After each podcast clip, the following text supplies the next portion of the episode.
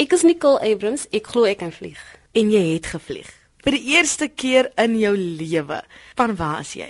Ek is van Kaapstad. Hoe het jy gevoel die eerste keer toe jy nou besef jy gaan regtig vlieg? Hoe lank voor die tyd het jy jou kaartjies bespreek? Vertel ons 'n bietjie oor die voorbereiding. O, ek het besluit ek gaan my vriendin kuier en sy is in Johannesburg En ek het nou vir myself altyd gesê ek wil nooit vlieg nie want ek het niks bo verloor nie en my voete is baie veilig hier op die aarde. Maar 'n mens moet mos maar nou tyd maak vir jou vriendinne en um, sy is my beste vriendin en on, en ons het oor die reëlings getref. Ek het heeltyd gepaniek want ek het nog nie geweet hoe gaan ek dit maak om op daai vliegtuig te klim nie. En hoe om die kaartjies te bespreek, was dit vir jou maklik geweest? Die kaartjies was baie maklik want deesdae met die internet kan 'n mens mos maar nou alles doen en tot op 'n klein kind weet al hoe om op die internet te werk en so so dit was baie maklik geweest op die internet om die kaartjies te bespreek en selfs tot op jou jou sitplek te boek ter voorbereiding vir die groot vlug. Wat het jy gedoen om jouself gereed te kry? Ek het gesorg dat ek die regte bagasie uh, tasse het want ek het nog nie geweet watter tipe tasse ek moet hê nie. Ek moet gesorg dat ek die regte klere het want ek het nie geweet hoe die weer is nie. Ek het nog tot op die dag voor ek moes vertrek, het ek nog in die winkels rondgehardloop want ek wou die regte goed inpak en so aan maar dit ek het ek het ook geprobeer om nie te dink aan aan niks van die van die vlug selfie want ek wou nie vir myself laat paniek het nie. So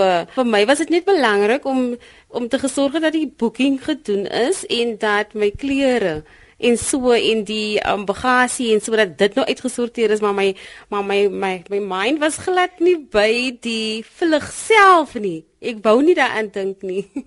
Waarvoor was jy die meeste bang ek is mos 'n persoon wat baie lief is vir hierdie tipe van movies. Kyk waar die vliegtuig uit die lug uitval of mense wat uh, gehijack word op die vliegtuig. En dan is dit vir my altyd lekker om te sien hoe die mense aan die einde van die dag niemand miskien nou seer gekry het en hulle het nou ongedeerd daarvan afgekom. As ek movies kies dan kies ek altyd vir my sulke tipe movies en so. En dis die eerste ding wat in my mind gekom het. Wat is die vliegtuig uit die lug uitval Um, dit is maar net maar ek is oor die algemene baie paranoid persoon. So enige iets, enige iets gaan oor my nog net laat paniek om op daai vliegtuig te klim. En dis hoekom ek sê ek wou nie eintlik regtig dink daaraan hoe die vlug self gaan wees nie. Het jy ooit gedink jy sal regtig vlieg? Glad nie. Ek het altyd vir die mense gesê ek gaan nooit vlieg eendag nie en ek wil ook nie op 'n boot rit gaan nie want ek is bang om te verdrink en ek is bang om daai die lug uit af te val.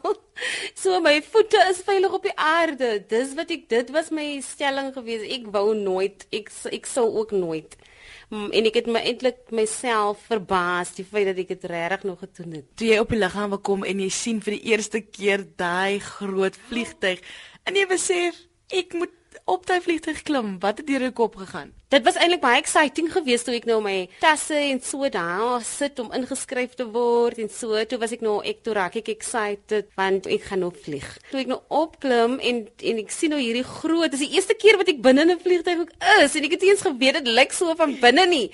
So, hoe hoe lyk dit? Dit is so lank, so groot.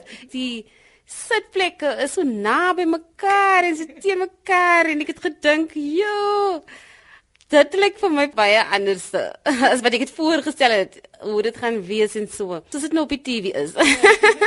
Want dit is nou die werklikheid. Maar by die vlerk het ek gekry die uh, sitplek en toe ek nou toe ons nou opstyg en so en toe gee my maag so 'n draai en hy knoop so saam en En het dan dalk 'n geluidjie uitgekom. So oeps of enige iets.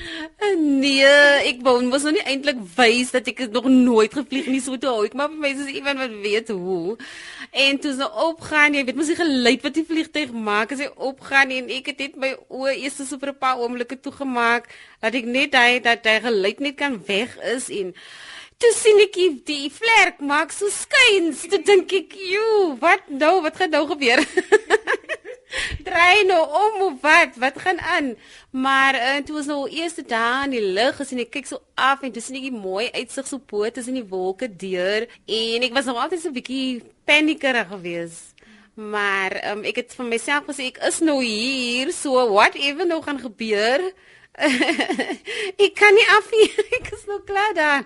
En toe jy op die ou en wel afkom, hoe was die landing vir jou geweest? Wel, eerstens terwyl ons gevlieg het, het ek besou so die bekyk van bo af en ek het vir myself gesê Hier is die sagte landings as hier nou iets moet oorkom. Dit is net harde grond en pad en teer en die oppervlak van die aarde van van bo af as jy nou afkyk onder toe dis net klipperige wêreld, klipwêreld en ek dink by myself, "Sjoe, ek hoop en bid net iets gebeur nie, maar aan die ander kant Um, het ek ook baie vertroue gehad in die vlieënier want dit is iets wat hulle daagliks doen. En hoekom sou dan nou, nou enige iets skeefloop nou terwyl ek nou daar so is? Die vlug self was baie baie nice geweest en die uitsig was asemrowend. Kan jy glo dat die vliegtuig so vinnig beweeg? Voel dit vir jou so terwyl jy daar sit? Dit voel eintlik asof jy nie eens beweeg nie, want ek het so gekyk en dan voel dit vir my ek beweeg ons beweeg nêrens na toe nie. Want dit is so stadig geweest. So stadig en ek wonder of myself beweeg hierdie vliegtuig want ek kan nie voel nie dat dit regtig beweeg nie. Daar was 'n tyd geweest wat ek gevoel het ons staan regtig stil, maar ons het beweeg. Want as jy mos so afkyk van voor, was sien jy mos is nie op dieselfde spot nie. En ek het gedink ek gaan voel daai vinnig. Soos 'n mens nou sien as jy nou van onder af kyk, ja, dan dan sien jy mos die vliegtyg en mos nou wie vlieg vinnig. Nou ek het gedink dit gaan so so 'n jet ondervinding, dis 'n jet. Hy vinnig, sjoe. Maar dit was nogals baie lekker geweest, baie wye. nou ja, jy is hier in Johannesburg, wat wil sê jy het veilig geland en jy is reg. Jy kan vlieg.